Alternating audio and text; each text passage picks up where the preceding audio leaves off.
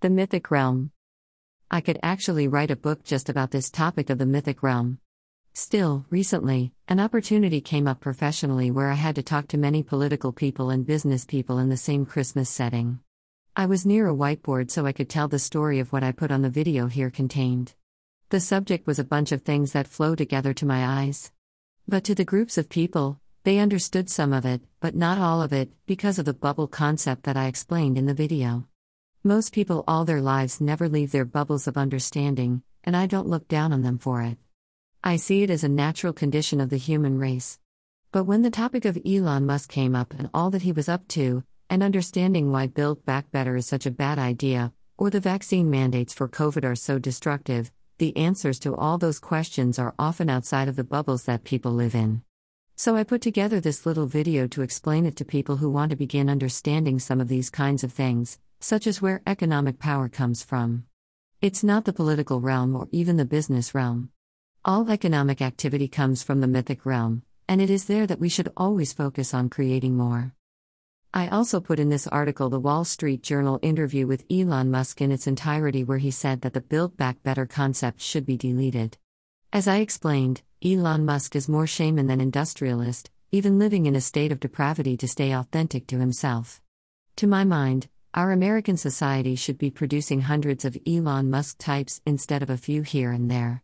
When I think of Elon Musk, aside from his tamperings with the political and business realm, I think of people like Thomas Edison, Tesla, the actual man, and Albert Einstein. What people call genius, they say such things because, from their point of view in one of their social bubbles, the ideas from the realm of myth seem so extraordinary. But really, it's all point of view.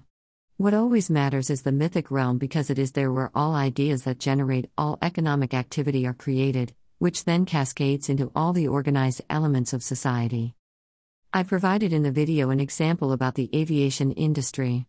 Where Prometheus came from stories about building fire or Indian legends about thunderbirds who could fly, the idea for flight came from the human imagination and thinking what could be. Then along came the Wright brothers, who converted their bicycle profession into the first functioning plane. From there, the political realm instantly saw the benefits, decided to utilize the airplane during World War I, and created rules and regulations for constructing airports, part suppliers, and general aviation functions. Then, of course, the business realm figures out what companies need to form to meet the world's growing political need for airplanes. And from there comes the cultural bubbles of all the individual companies that started making airplane parts and the workers who inhabit those cultures. The exact trajectory of thought could be said to emerge from the auto industry, smartphones, everything that we consider economic value. When I talk about intellectual currency, this is what I'm talking about. Financial currency is needed to flow in the political, business, and cultural realms. But intellectual currency is required to feed the mythic realm, and without that position, nothing new in economic energy is produced. Therefore, the goal of our society or any society should always be to make more Elon Musk types, or even George Lucas, who created Star Wars. I always talk about Star Wars because, as a kid's product, it does a great job of creating ideas in the mythic realm among people in our society.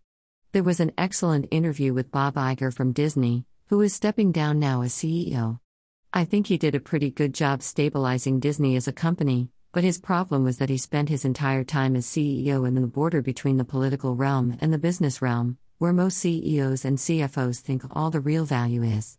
But when it came time to make more Star Wars movies, he was lost, and what he made was a bunch of corporate woke garbage. The fans became angry at Disney because the new films and books were made by a guy who was obsessed with the titles he held.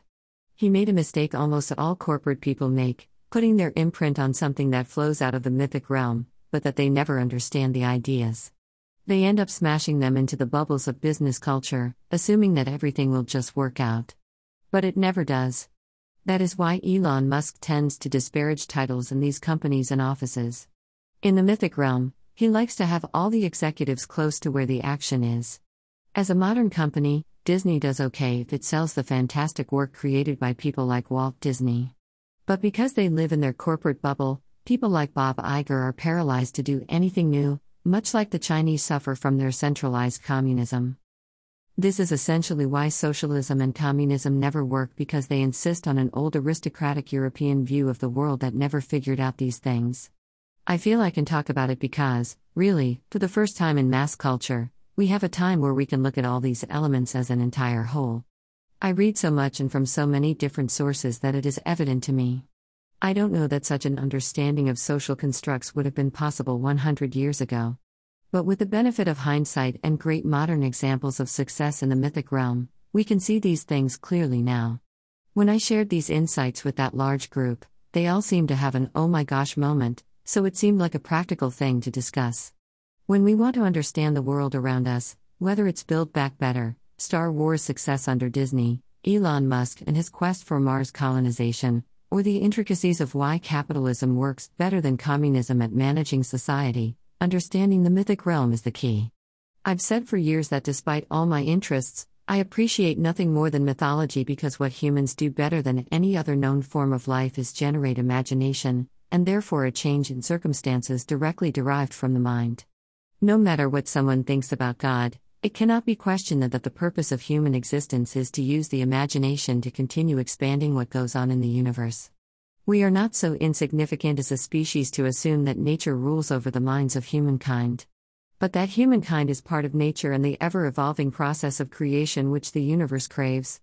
And once you understand that, everything else makes a lot more sense. Rich Hoffman. Click to buy The Gunfighter's Guide to Business.